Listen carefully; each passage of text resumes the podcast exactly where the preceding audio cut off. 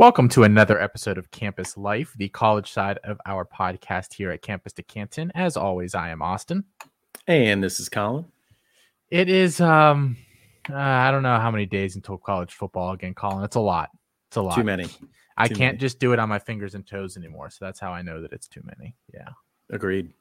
Yeah. Yeah. National championship game is over. We're going to talk about that here in a couple minutes. Just some now that we've had a week to digest it. Uh, we want we'll talk a little bit about the game. Uh, talk a little about Georgia national championships. Congrats to national champions. Congrats uh, to the Bulldogs. Uh, Bama. Feel really bad for the little guy. It is what it is, though. It was you a good may- story, you know. It was. It was. Maybe someday they'll be back. Just a couple of just some upstart kids down there. Uh, Yeah, I mean, they, they kind of had everything. This is this was their year, you know. They they really had everything come together. Um, uh, you know, it's it's it's tough for a program like that to to get back to that stage and reload. You know. maybe we can get a Disney movie about it. Mm, I we mean, as we were talking about in the Discord earlier today, um, they made Moneyball and that team didn't do shit. So um, Hmm. maybe we can get a Moneyball esque movie about this Bama team. Um, who, who knows? Uh, add us on Twitter. Moneyball, is it overrated? Yes, it is. it's an awful movie. It's a terrible movie. It's not. It's like I I hate it. I hate that movie. Um, what say you, Colin? What do you is that movie overrated for you? And if not, what what is like your overrated movie in your opinion? Uh, no, I will say I, I do think it's overrated. I don't hate it. I'm not an overly harsh movie critic. As long as you can keep me entertained, I'm usually pretty good. Um, I do Jonah shadow Hill- I do shadow puppets for you, and you're entertained for like hours. yeah, mhm, So this is not a high bar. No, it's not. Okay, It's really not. Yeah, but you do a really, really nice like bunny being chased by a T Rex. it is good. It is good. It's top notch stuff. Yeah, yeah. Off Broadway. So okay, so what's your overrated movie then? Oh man, overrated movie. Mm-hmm. Like in your opinion, what movie just isn't very good? Oh man, um, really putting me on the spot here with I this know. one. Um, hmm. I don't really, I don't really love um, Draft Day. That gets a lot of hype. No one likes Draft Day. I thought that was the whole point of it. Oh, I don't know. I, I just I see the movie get a lot of hype. I don't really like that one. I've never seen it, so Hmm. um, Not in, missing much. in fairness, that's what I Javon, uh, was uh, Tra- Trayvon Mack one one. Is it the running back? Yeah. See, I I, I know nothing about this movie. I never played Madden. I never played NCAA. I haven't. Seen you never played NCAA? Day. So no, I've never played NCAA. Like not even like like just ever at a friend's house or something. Literally never played it. I, I did play. I owned like Madden Mhm. 2000 or something. Um, but I was never like a big Madden guy. I was always much more like FIFA Right, right. and like the old like NHL like hits. You ever played that one? We're like Yeah, totally mhm. off the radar. When you could just like you fought and you could like Mhm. hit people whenever and like my brother and I used to the, the cheat to that game is if you played multiplayer and you were on the same team, you would just purposefully it's three on three and you could only get one guy in the penalty box at a time and then you could do whatever you wanted and nothing could happen to you. So we would purposely get a guy in the box and then one of us would check the goalie. the other one would get the puck and shoot it. Total exploit. Total, they really didn't think about that when they, Cheat uh, codes. they made that game. Yeah. Is yeah. that what is that what made you start uh want, want to be a lawyer? That loophole? That exactly? I was like, what is this feeling? This is- this is great. and you know, here we are today. Um, all right, so let's get into this before we um, before we just completely lose our entire audience here uh, in, in the next minute or so. So this podcast is a part of the Fantasy Points Media Group, along with a ton of other great podcasts, including the True North Fantasy Podcast, the Play to Win Podcast, Dynasty Happy Hour, the Injury Prone Podcast with Dr. Edwin Porras, Dynasty Vipers, the Smoke Show, the Triple Play Fantasy Podcast, and the Fantasy Points Podcast itself. You can follow all of them on one place on Twitter at Fantasy Points Live. Check out the Friday drops that recap the week in the Fantasy Points Media Group.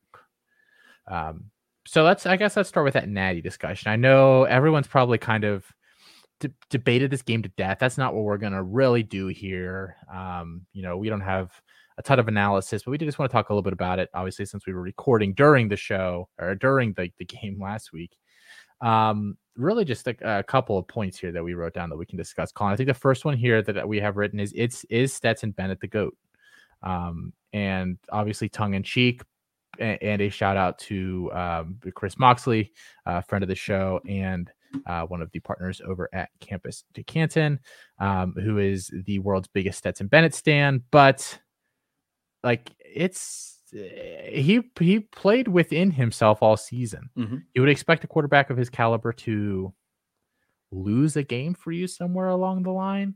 Uh, and he never really even got close to that. Like even that first Bama game, like they just got kind of you know overrun.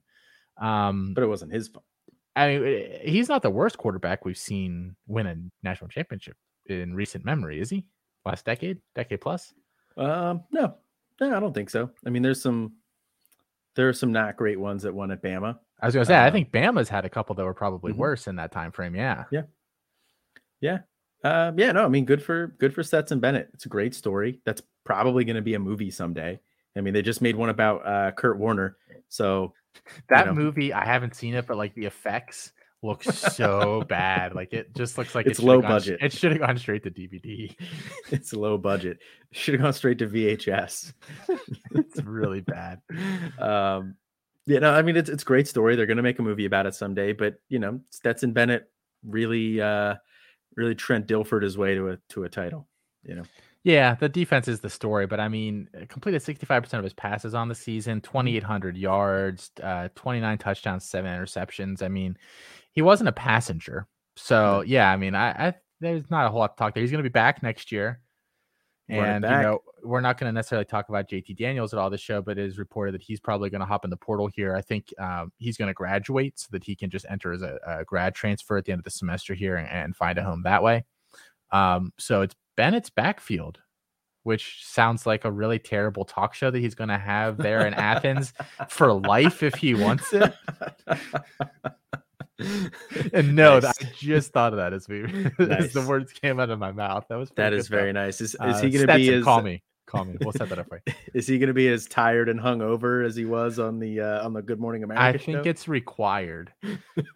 and luckily, if that's the case, lifetime will be to about 50 and then massive organ failure. So I, side note though, I do feel bad that they grab that kid. Like you stop getting these kids right after the game, like the next morning when they're very clearly like hungover. And- after a night of debauchery, yeah, they did Yeah. the same thing to Joe Burrow when he won it.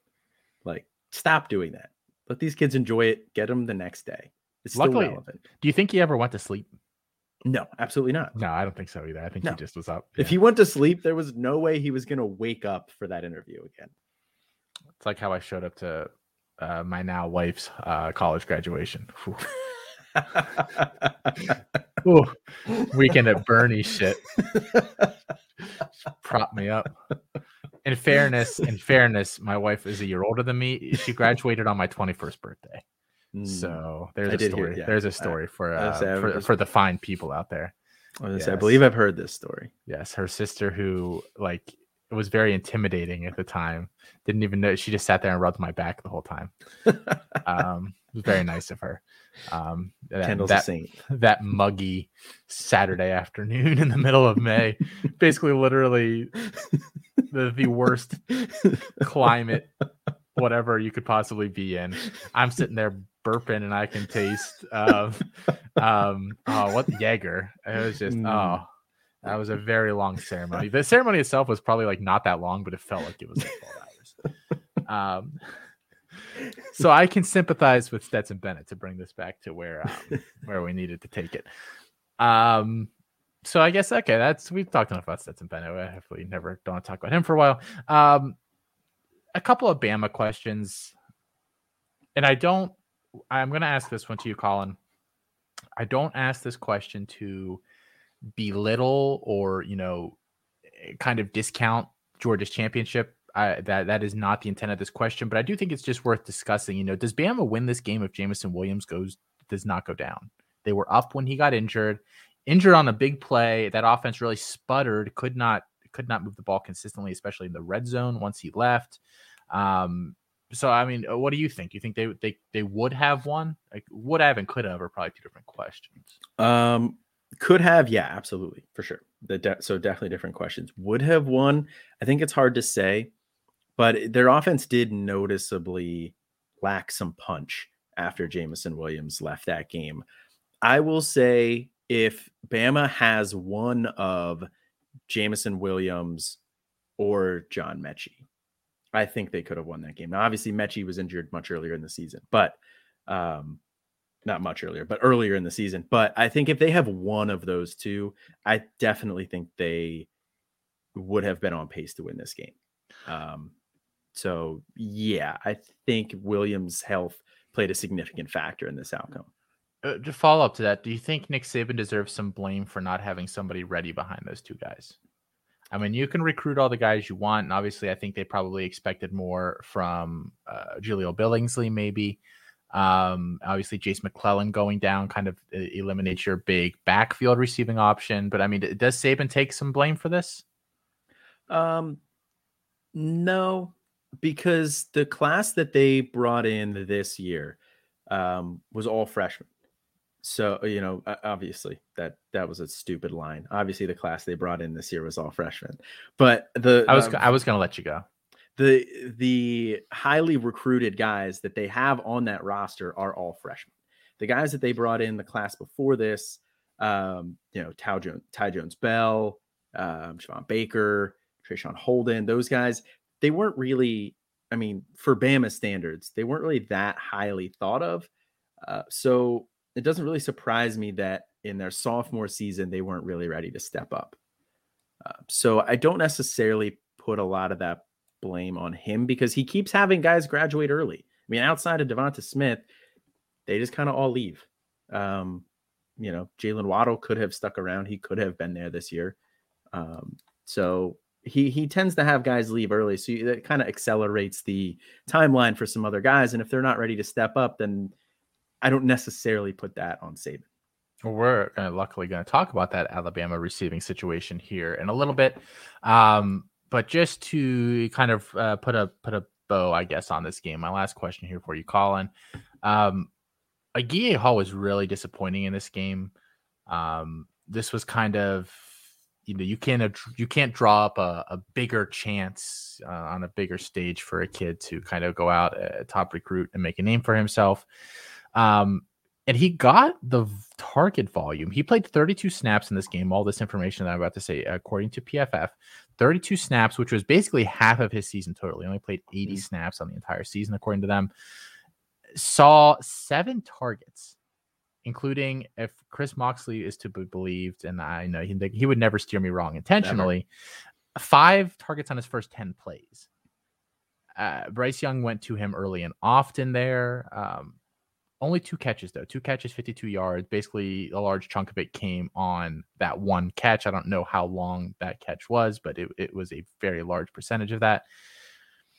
What are we doing with with a guy Hall um, who just did not look very good in this game? So yeah, I think the biggest thing there was drops. You know, he's seven targets, uh, and and I don't think any of them were uh, Bryce Young throwing the ball and making it difficult on him. Um, I think they were all pretty catchable balls from what I remember. Uh, and he just he just dropped him. He couldn't hang on to him. Uh, I don't blame him too much for that. I mean, this is definitely the most action he had gotten all year. You know, he tried. He's a freshman. He's trying to step up in a, in a moment and just can't do it. Now, I liked Agiye Hall coming in uh, this past year, but I did have him behind Ja'Corey Brooks and JoJo Earle. I just I didn't think he was quite as as ready to play right away. And then obviously he showed in the spring that you know he looked like he was. So, uh, but he was still a freshman. It's still a big stage. So I don't knock him too much for that. He doesn't really fall much in my rankings. Well, he doesn't really fall in my rankings at all from this. Um, he had slid a little bit just due to not really seeing much playing time here but I still have faith in Hall. So PFF only credits him with one drop in this game. I have no idea how PFF charts drops because that's not correct. Um, he dropped more than one ball. I'm sorry. Um, yeah. Um, but regardless, not not his best game. We'll see if he can rebound at all next year. Um, all right, so we'll we'll move on from that here, Colin. A lot of running back news here. Um, the transfer portal kind of starting to settle down at least a little bit.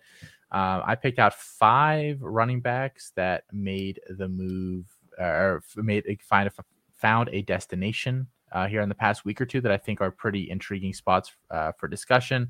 Uh, we'll start with Montrell Johnson going from Louisiana, following head coach Billy Napier over to Florida.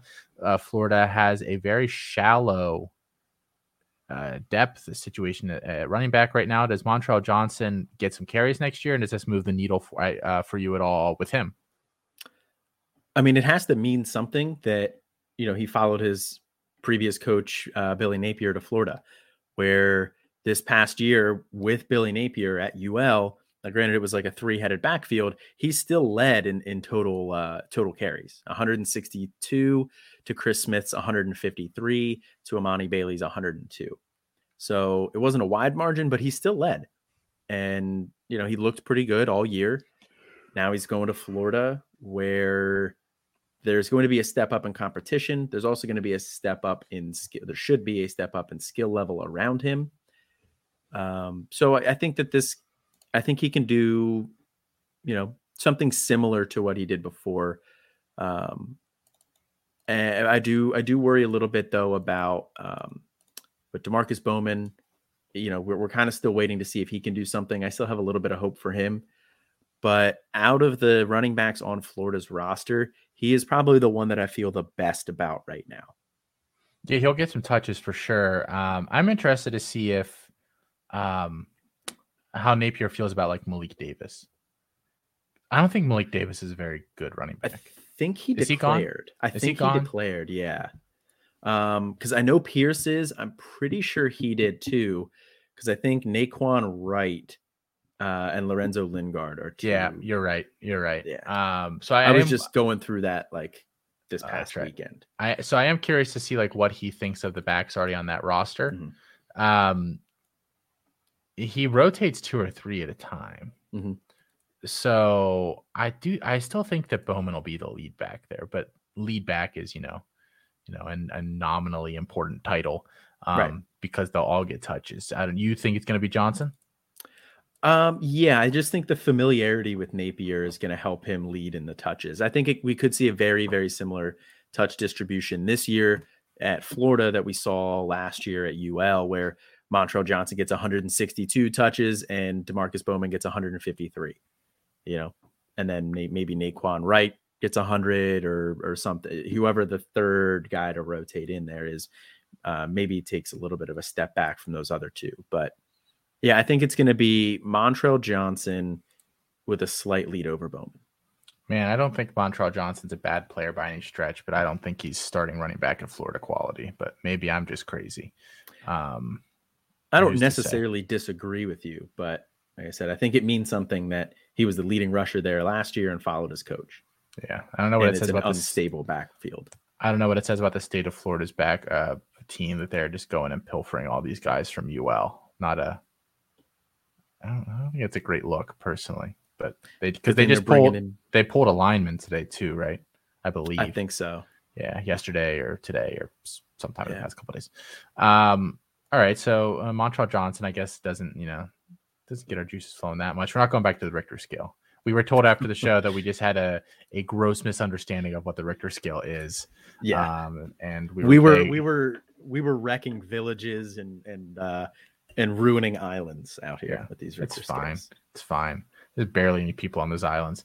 Um zach, zach, evans is the most high profile name here.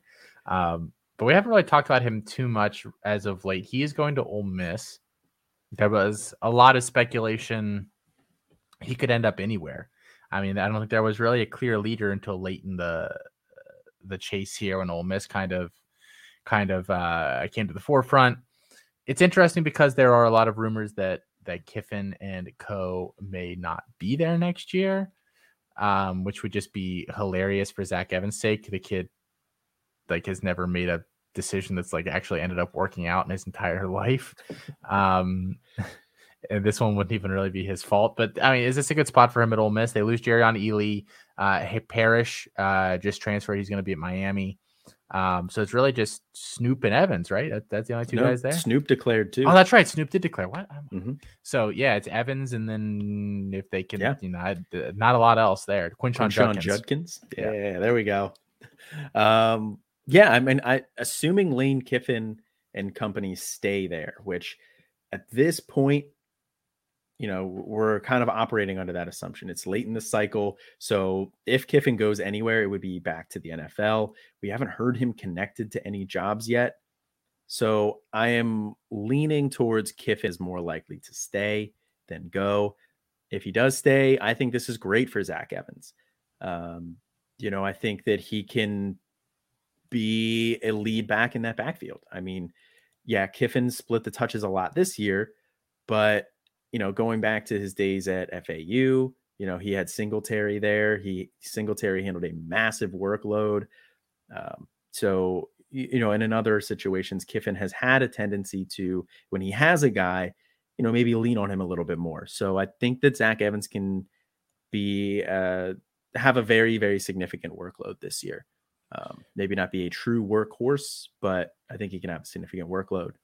I can't, I can't figure out which is more significant. The fact that they obviously shed virtually all of the rushing production there, uh, which obviously is important, or the fact that they lose their, you know, top 10 pick quarterback and might lean on the run more.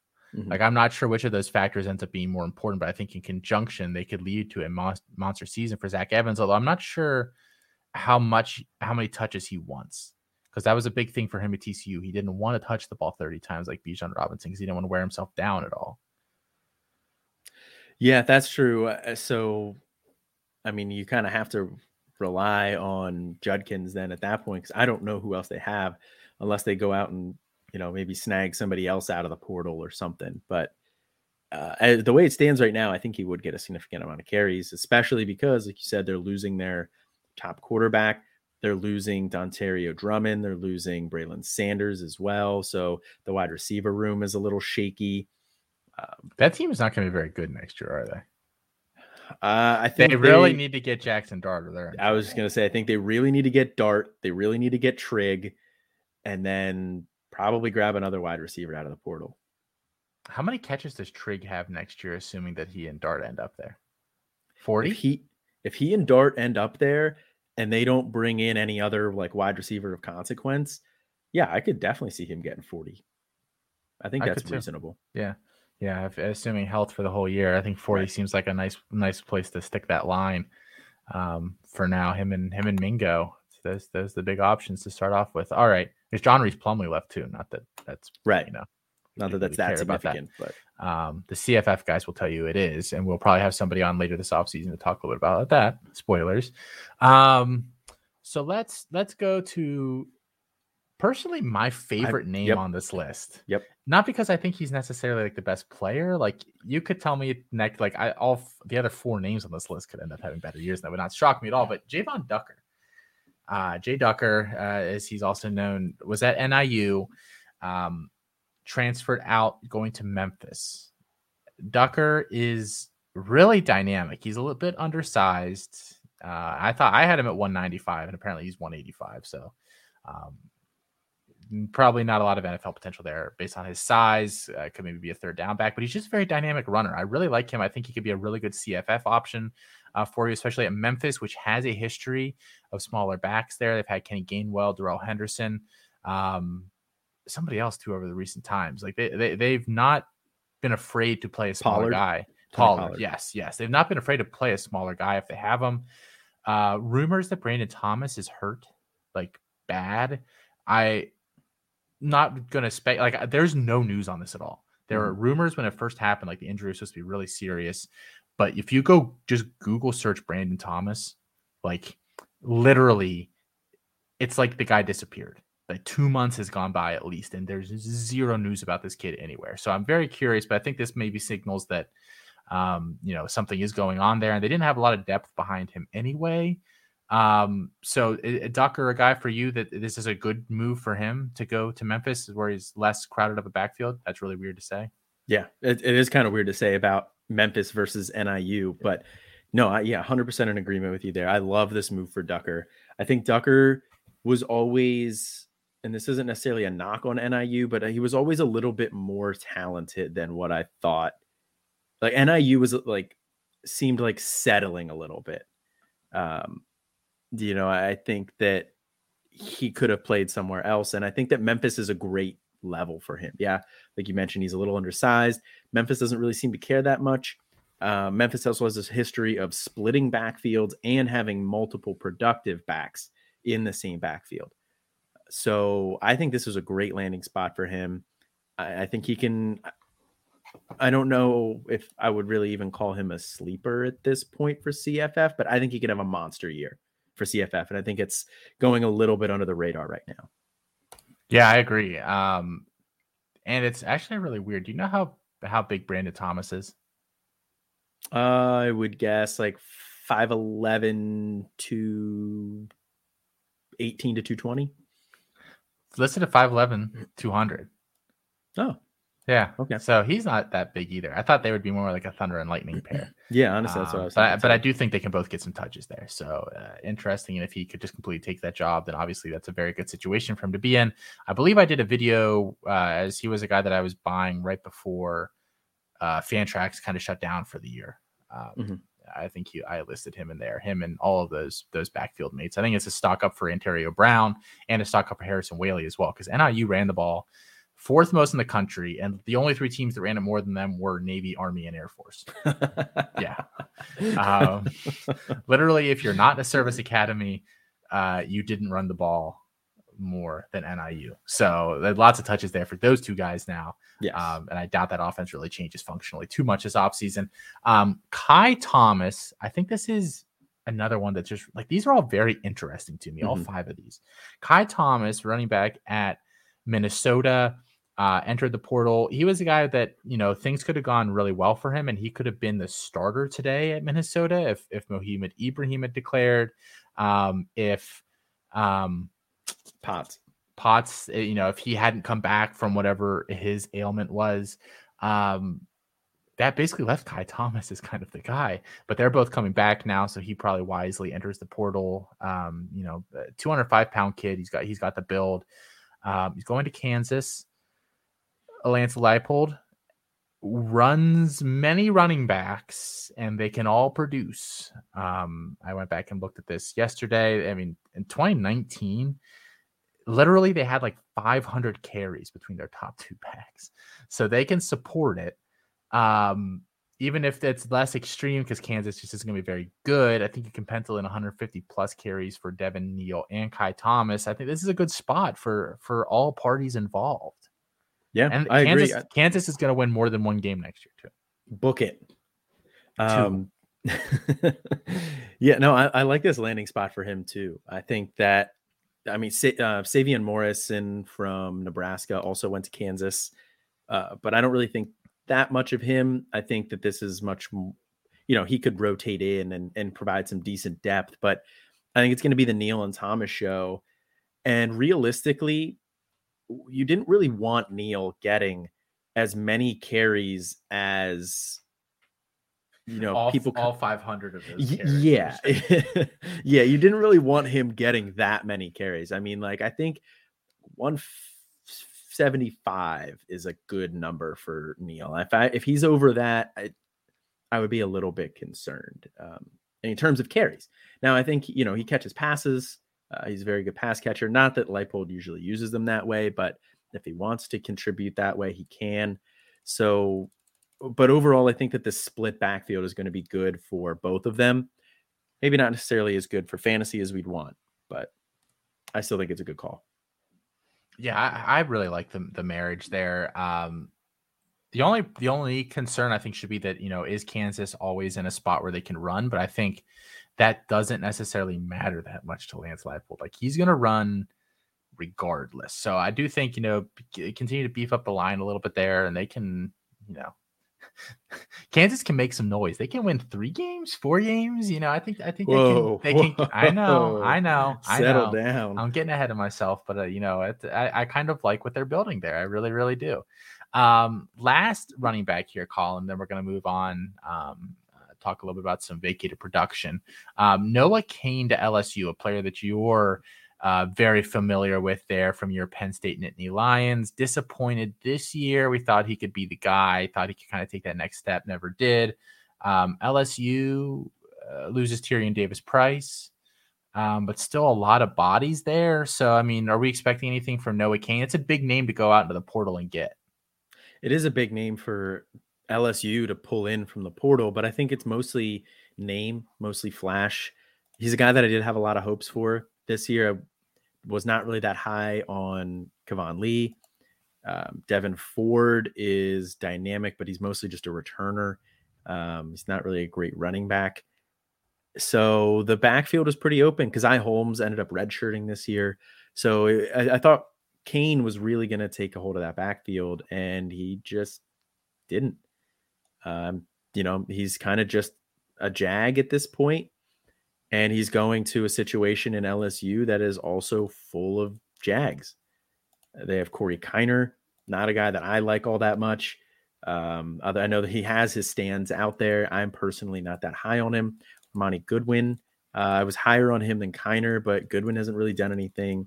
They still have John Emery there, the ghost of him. I mean, he's I don't know how many more years he's going to stick around. Maybe he'll pull a Logan Bonner at Utah State and be around for seven years. Um, I'm trying to think. They have one other guy, uh, Trey um, Trey Bradford went back there too, didn't he? Yes, he did yeah, he bounced around and ended up back at LSU. So it's just a ton of guys. I have no idea how this is going to shake out. This is a situation where I'm just avoiding everybody.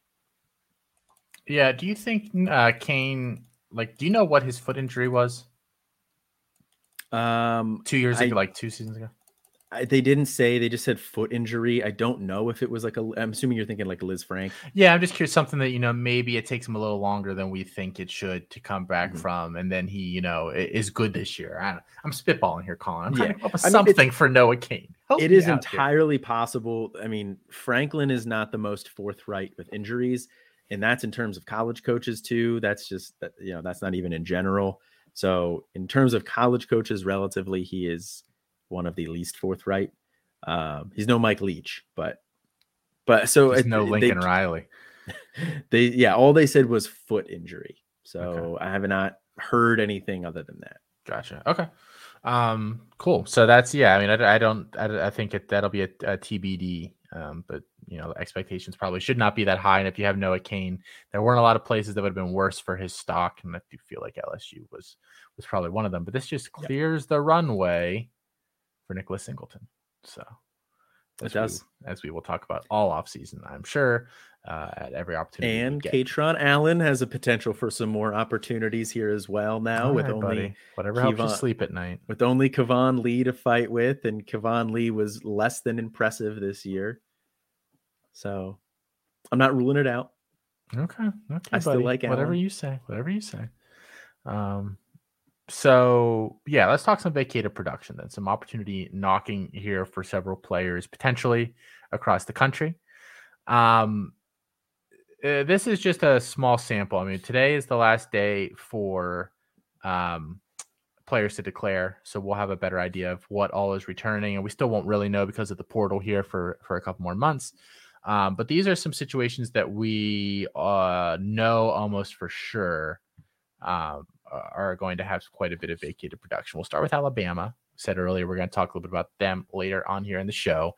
Alabama is receiving production. So out the door goes Jameson Williams, Slade Bolden, John Metchie, those guys all entering the draft, and then Javon Baker and Xavier Williams uh, enter the portal. Baker, TBD, Xavier Williams, Utah State between those guys and not including the market shares from Jahleel Billingsley, who is leaving, is committed to Texas, and from Brian Robinson Jr., who is heading to the draft, who's used up all of his eligibility, you lose just as from those wide receivers 58.94% of their receptions market share, 63.52% of their receiving yards market share, and 56.52% of their receiving touchdowns market share. And I would wager a guess, if you included Robinson and Billingsley, that those numbers would all be over 75% or very close to it. Um, so let's talk some options to replace them, Colin. I guess we'll start with the freshman class from last year. That seemed like a the, as good a place to start as any. Corey Brooks, Agiye Hall, JoJo Earle, Christian Leary. Yeah, I think that's a better place to start because um, Ty Jones Bell didn't really do anything. Um, Traeshon Holden had some run here uh, with all those injuries. You know, he got a little bit of run. So maybe he sees some work there. Um, but I think it's worth, large. For what it's worth, Holden caught a shit ton of passes in the spring game last year. Yeah. I actually was sitting there like, I don't think Traeshon Holden's very good, and he did not like he's not athletic. But I was like, well, maybe he's just going to be a thing because Bryce Young likes him, and then he didn't do anything this year. Right. So, but I, it's it probably probably dangerous to completely just say Right. no Traeshon Holden. Yeah, uh, I wouldn't necessarily discount him yet, but uh, to your point, I think yeah, th- this conversation really starts with this freshman class that they brought in this past year, which Corey Brooks, uh, Hall, JoJo Earle, and Leary. I think the two safest bets are Ja'Corey Brooks and JoJo Earle. JoJo Earle was getting some run earlier in the season until he ended up getting hurt. Uh, and Ja'Corey Brooks, once John Metchie went down, Ja'Corey Brooks kind of really stepped into his role and, and saw a decent amount of work. Um, he led the uh, team in catches in the national championship game, not yards, but he led him in catches. So I think he figures to have one of those roles on the outside locked down for next year. And then JoJo Earle likely has that slot locked down with Agiye Hall probably being the favorite for the other outside position. So you still think Hall? I mean, I don't know what they have that would start over him. That's that's kind of where I'm at. Maybe Holden gets the start there, air quote start, and then they move towards Hall maybe. Um, but uh, Leary is just a very different role there. I think his he's like in kind of like the little bit more of a JoJo Earle-ish mold. Uh, and I think Earle probably has that role. Not locked up, but you know, he's he closed the door on it. Uh, it's not locked, but he he closed it. So if not those guys, you know, there there's that class ahead of them, as you said. Some of them are already in the portal here, and the other ones have have all underwhelmed. Might it be somebody that they bring in this year? I know freshman wide receivers don't necessarily fare super well under Nick Saban, but they do if they're just a uber talented, or b the opportunity presents itself um, they they bring in a really big wide receiver class, and there's some guys that are kind of hybrid. So I'm just going to name all the guys that like are potential options uh, for receivers for them this year. You've got Kendrick Law, who's an athlete listed like running back, wide receiver, uh, linebacker, I believe as well. I don't like him at all, but the rivals Bama guy put out a thing the other day and said that Kendrick Law is in contention to kind of fight for a spot this spring. I thought it was a super weird article because I just don't think he's a wide receiver at all. But Kendrick Law, Aaron Anderson, who's a bit of a smaller guy. You're actually going to talk about him in your freshman profile tonight, so I won't steal your Spoilers, man. thunder there. Uh, Shazz Preston, who's my wide receiver four in the class, uh, six foot one ninety. He does profile as a boundary guy. Uh, Isaiah Bond, the speedy guy that we've you know we've talked about. He was really big at the All American Bowl, uh, 5'10", 175, just fast, fast, fast. Kobe Prentice, a JoJo Earle ish kind of guy. Amari Niblack, who is a wide receiver, tight end kind of hybrid, very similar to Jahleel Billingsley. He's 6'4", 220. Um, that's that's kind of the the group as of right now. So, I mean, can you see one of them getting on the field at some point this year in any sort of meaningful role? A lot of them seem like slot guys. Yeah, a lot of them are slot guys. So you know, maybe if it's not a uh, Agiye Hall or or Holden, maybe Shazz Preston gets some work on the outside because I think he's a, a very different wide receiver from um, Ja'Corey Brooks and JoJo Earle. So he could give them, you know, a little. He could fill a different role than those guys.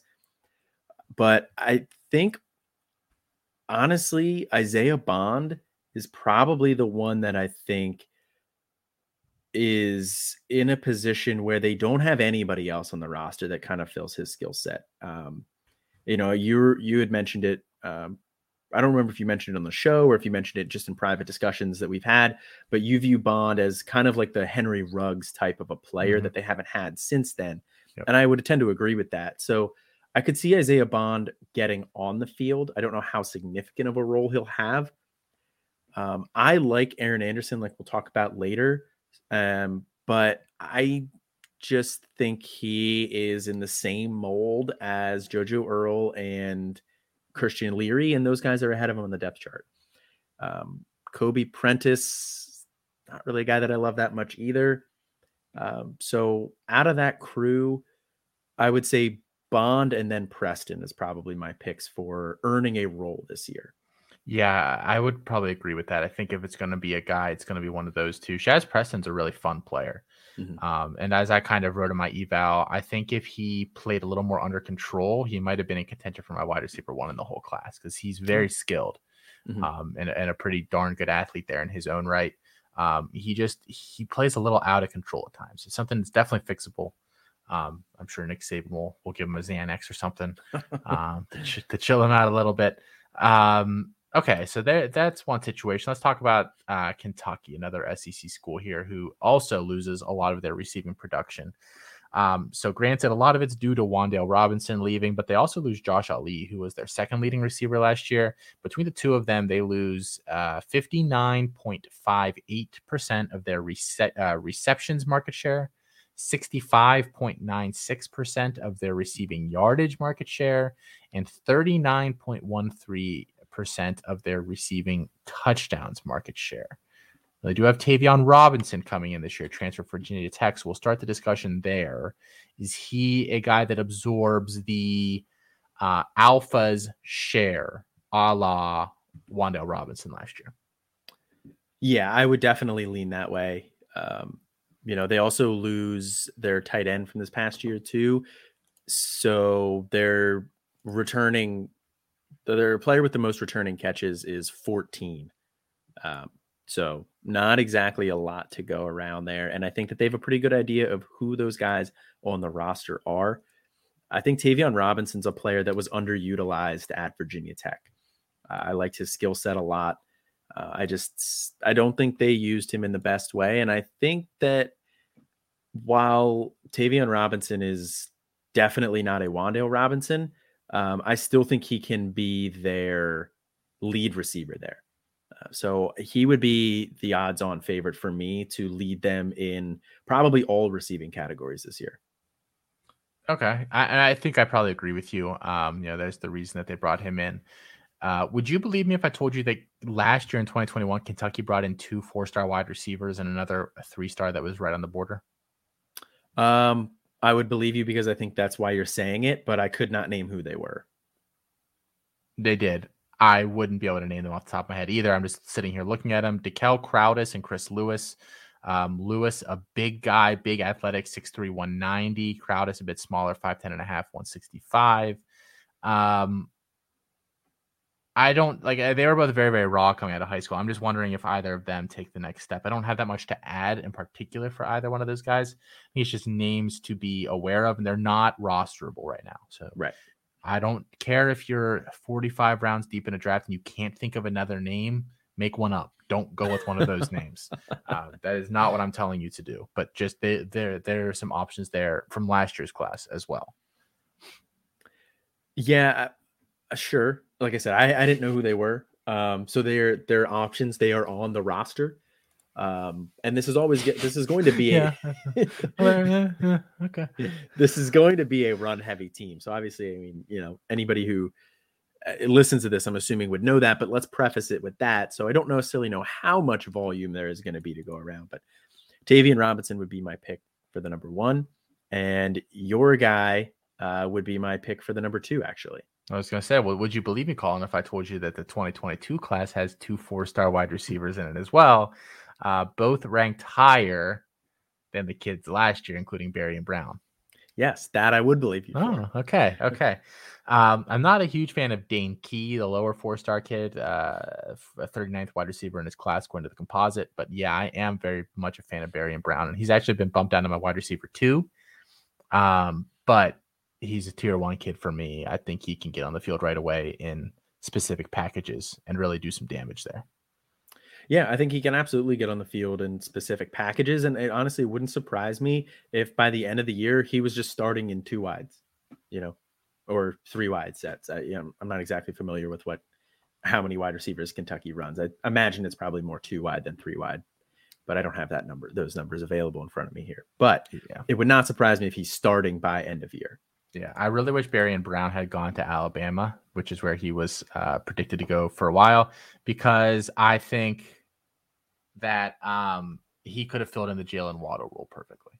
Like he reminds me, he's a little bit bigger than Waddle, six one instead of like five nine, um, but very similar athletes. Um, so that would have ah, man, missed opportunity there, missed opportunity. But I think you know Kentucky gets him on the field earlier, right? Uh, just you know maybe I'm not as confident that the staff will use him correctly. Right. Well, I mean, they did show you know they used Wan'Dale very effectively this year, so maybe they have the ability to use wide receivers well. Uh, with you know QB one Will Levis there, you know the sky's the limit. QB one Will Levis, pour one out. All right. Let's talk some rushing production here on the next one, Colin. Um, this is one that I think everyone's probably aware of by this point. Uh, University of Louisiana, uh, Billy Napier. Again, we talked about Montrell Johnson leaving there earlier, following him to Florida. Emani Bailey also left there. We talked, we mentioned him last week about going to TCU.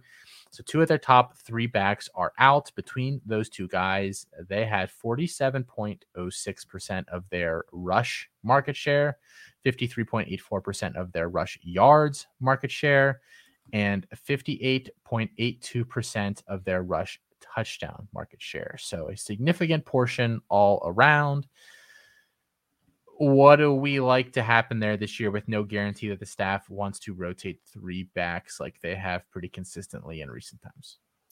Right. So we we don't have any guarantee that they want to run the same system that Napier did, but they did uh, this one's a little bit more complicated because they hired from within in uh, Michael I'm going to butcher this name, Disormo Disormo. You're doing um, great, sweetie. Thanks. Uh, and Michael Disormo but as I was looking into this, Desormeaux was actually there before Napier. He was the only coach that Napier kept on staff when he came aboard. Um, so there's no guarantee that he wants to run things the same way that Napier did, but I do think that Napier probably had a pretty significant impact on shaping him, uh, you know, and, and shaping some of his play calling. With that being said, I think that this is very clearly going to be uh, Chris Smith's backfield. I think he's the very easy, obvious choice for um, RB1. Uh, then there's not really another guy there on the roster that I would feel that good about. Um, so I, I would be I would be lying if I said I could project who it might fill in that second role, but I do think it's going to be a bit of a split backfield because uh, I do think you're going to get some influence from Napier. Yeah, so I mean, I think Chris Smith is the only obvious name. While I was digging through the rest of their roster, though, Colin, I did find another guy that I find really, really interesting. Johnny Lumpkin. Yes, Johnny Lumpkin. Thank you. Thank you for that. Um, no. So last year, I apparently closed the window. There is another kid um, coming back there. I feel like they brought in somebody else last year that was decent uh, besides Emani Bailey. So they had uh, they had a kid named TJ Wisham uh, who got some carries there last year. I think he's going to factor in, although he wasn't spectacular, uh, averaged less than three yards per carry and a touchdown. But as I was going through, they brought in like like all the running backs on their roster besides the guys that left are listed as like freshmen and there's like one or two redshirt sophomore. But I was looking at this one kid, Draylen Washington, redshirt freshman running back listed last year at 5'9, 216. He's from hmm. Texas. Ran for over 5,000 yards in his high school career there and 60 something oh. touchdowns. I went and watched his film. He was like the 113th ranked running back in the country coming out of high school. And I'm not going to say that he's like just jumped off the screen to me, but for his size, he moved pretty well and he has a verified 10 8 100. Okay so I think, you know, I'm not, again, I'm not telling you to put this person on your roster. Please do not do that. Watch but this. but I think you should definitely watch him and be aware and kind of monitor the first couple of game scores of Louisiana Lafayette and see, you know, a are they still rotating these guys, and b if they are, uh, who's getting some of the touches? Because I could see this kid factoring in a little bit just based on his long speed. He's got good size at 216. So he's just a guy that I'm keeping an eye on. We'll see what ends up happening there. It's a total shot in the dark, but I was kind of trying to dig into some of these other backs they have on the roster. Yeah, and high end production in Texas. Now, you know, I know nothing about this guy. This is the first time I've ever heard his name, but I think even the worst, uh, even the worst division in level of, of football in Texas is better than the best division in some states. I don't so, know about that. you can, I'm going to put the worst division in Texas against the best division in New Hampshire. Who are you taking? I don't know. I feel like the lowest division in Texas still sucks. I could be totally wrong, but I mean, I don't know. I just I, I feel like that just carries a little bit of weight to it. I said I don't know. I don't really think New Hampshire's pumping out a lot of talent. No, Connecticut though. Connecticut. They uh, have some Dyke, decent guys. Cornelius yeah. Johnson. That's all I know. Those two. Yeah. But they have um, some decent guys. Um, Will Levis is from one of the uh, the New England states. Oh, is he? I believe That's so. That's why he sucks. Um, last one here, Colin, and then we're going to do our freshman profiles and get out of here. Uh, SMU receiving production is an obvious one as well. Um, this was actually lower than I thought it would be. It's very, very mm-hmm. interesting. So Reggie Roberson, Danny Gray, and Grant Calcaterra all leave there this offseason. Between the three of them, they only like 44.23% uh, of the receptions market share there, 52% of the receiving yards market share, and then 48.72% of the receiving touchdowns market share. Now, if I had told you to guess what was between those three, you would have guessed like 60%, right? Yeah. That actually shocked me, but it's still, you know, 50% of the receiving production. They do bring back Rashee Rice, um, who was one of their leading uh, trio last year. Um, Dylan Goffney a name? I what else are you looking at on that roster they, that loses their head coach, but kind of brings back, you know, uh, and uh, replaces him with a guy that that is also offensive minded. Yeah, I mean, I think that um, Rhett Lashlee has produced some solid offenses there. So, you know, I I am intrigued by this offense here. I do like Tanner Mordecai, as everybody who listens to this show is sick of hearing about. Um, so I do think there's there's definitely some some options to be had there. I think the largest role is obviously going to go to Rashee Rice as the most like production returning, and then you also have Goffney, like you mentioned. Um, they do bring in the uh, guy that you are going. No, not the guy you're going to talk about. Um, they bring in somebody this year. They were going to bring in Jordan Hudson, which is kind of a, a loss for them. Uh, I cannot remember right now who the who's that wide receiver that they're bringing in this year. The SMU's bringing in. Yeah, I felt like there was somebody they were bringing in besides Hudson before. As I said, they were supposed to bring Hudson, and I wasn't yeah. paying attention to the situation beyond that. Yeah, uh, but they, they have they have some talent there, and then obviously um, they have uh, Bentley in the backfield too, so they, they have some options there. But Rice and Goffney are obviously the two you pay, I'm paying attention to the most. Yeah, so according to 24 7, they oh, well, so they don't have any commits. They actually don't have any. Um, but what they do have is they bring Beau Corrales in. Okay. Did not realize that. So that's interesting. Hmm. All right. I mean, not interesting in like I want Beau Corrales, but interesting mm-hmm. is in like I didn't know that Beau Corrales was in the transfer portal and that he was going to SMU. So um cool. yeah, they could have really used Jordan Hudson. Um, they actually yes. have a very small class. It's interesting. Uh, probably, obviously, because of the coaching staff change. Um, yeah, yeah I, I, think you're just going to see a consolidation of that target share between Goffney and Rashee Rice, if I had to guess.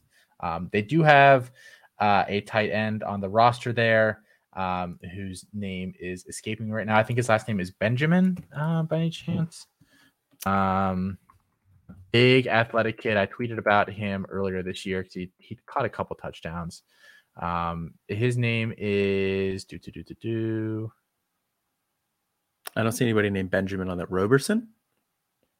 Uh, no, Roberson Jr. They have two Roberson Juniors on the team. Reggie Roberson wow. Jr. and Roderick Roberson Jr. Well, they can't they can't be brothers, right? Because there's no way unless I guess they have two dads. Like I don't think I don't think they could be related. That's really really weird. Yeah, I don't think um, so. Either. Oh man, now I can't remember. It's like it, this dude's enormous, and now it's I, will remember it like right after the show's over. Um, oh, it's Nolan Matthews. That's the kid. Okay, Nolan Matthews had two touchdowns last year. 6'4", 260, transferred in from Arizona State last year. Um, could step in and, and, do a little something. Probably not quite Grant Calcaterra level, but on the radar. All right, Colin. Freshman profiles tonight. You're talking Bama. I'm talking not Bama. Um, so there we go. Go ahead. Talk about Aaron Anderson. Uh, so Aaron Anderson, we, we mentioned him a little bit earlier here. Um, he's definitely the in the mold of the the Jaylen Waddle type of a role. Now, obviously, they're not a one for one comp. Uh, Jaylen Waddle was a first round draft pick, very successful. He had a nice rookie year this year. Aaron Anderson would do very well to be Jaylen Waddle, but uh, Aaron Anderson, 5'9, 185 with a verified 10 700 meter time. Uh, he's he's short, but he's a fairly solid lower half. Uh, you know, fairly he, he doesn't go down easily there. He's fairly thick. Um, he returns kicks at a very high level. So regardless of whatever he ends up being at a at the wide receiver position, I think he's going to be able to be a returner at a very high level. Um, Bama is a place that has a lot of high end athletes, but honestly, I could see him getting some time at, back there this year. Um, he returned three kick returns for touchdowns in a game against a, their rival. Uh, the name's escaping me right now, but it was televised on, on ESPN2. And he returned three kick returns for touchdowns in that game. He's got very good long speed. Uh, he's quick, uh, uh high end change of direction ability. Uh, he's going to be a YAC threat uh, when you know when he gets the ball in his hands there. I do like that he also he's also a hands catcher. Some of the smaller guys uh, tend to let the body the ball get into their body. He does not let it get into his frame. He'll extend to make some catches. He high points the ball really well as well for a guy, especially for a guy who's five nine. I think he shows some solid ball skills. He adjusts to the ball in the air very well. In terms of route running, uh, he varies his speed within the routes well. He snaps out of his breaks. Um, he has some variance in his release moves, particularly when he gets pressed at the slot, but he still needs to. a, a, he still needs to develop some of those release moves there. But he does run a variety of routes for high school. You see him running regular screens. You see him some tunnel screens, some bug, uh, bubble screens. Um, he'll run some corner routes, slants, fades, flies, posts. Know, it's fairly, fairly uh, diverse route tree for high school. Um, he is likely limited to the slot only, though, which I do think limits his ceiling, uh, particularly at Alabama, where he's kind of irrelevant with JoJo Earle and Christian Leary already ahead of him there. He was used inside and outside in high school, but I don't see him being an outside receiver at all. It's really funny because I think you and Alfred both really, really like him. And like the biggest note I, I have on him actually a wide receiver. What did you say? I said I uh, I don't think he's actually a wide receiver. Interesting. Like when I watched him play, I wrote that he's more running back than wide receiver based on size, build, and current skill set. A shift to that position would make a lot of sense, although I have no idea what type of vision he would possess as a runner. I don't know that Anderson ever cracks the wide receiver rotation at Bama, but he could just be a blind spot for me because a couple of you guys really like him. Yeah, I, I like him a lot. Uh, I just I really wish he was somewhere other than Alabama, honestly. Yeah, because I just I don't see him getting on the field over to those other guys that are on the roster. I think his most likely path to playing time right now is special teams. Like I said, I, I could see him being a kick returner early for them, but I think he's going to have to transfer somewhere else to get time at wide receiver. So while I like him overall as a player, that's definitely a knock for me or if he runs over Jojo Earle with his car, then I could get him in line well, for some playing time too. Maybe, maybe. Who's to say? You, um, might have to um, hit, you might have to make sure Leary's uh, they're, they're, riding a tandem bike, and it's Leary and Waddle, and he hits or uh, Earle, and he hits him. Hit him with. um. So, so um, I chose Matthew Golden, wide receiver, is going to Houston. Um, I think he, this, this is a pretty fun eval and definitely is better than his ranking in the composite would suggest. He's rated uh, there as the wide receiver 30. 24 7 has, has him as their wide receiver 26.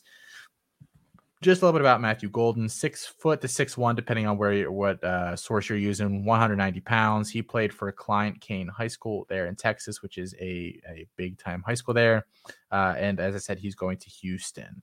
Um, so just uh, a few things about him athletically. He has a verified uh 10 9 3 100 uh in track and field and he also has some pretty nice long jump uh distances as well. I don't know exactly what qualifies as like a as good for jumps really ever.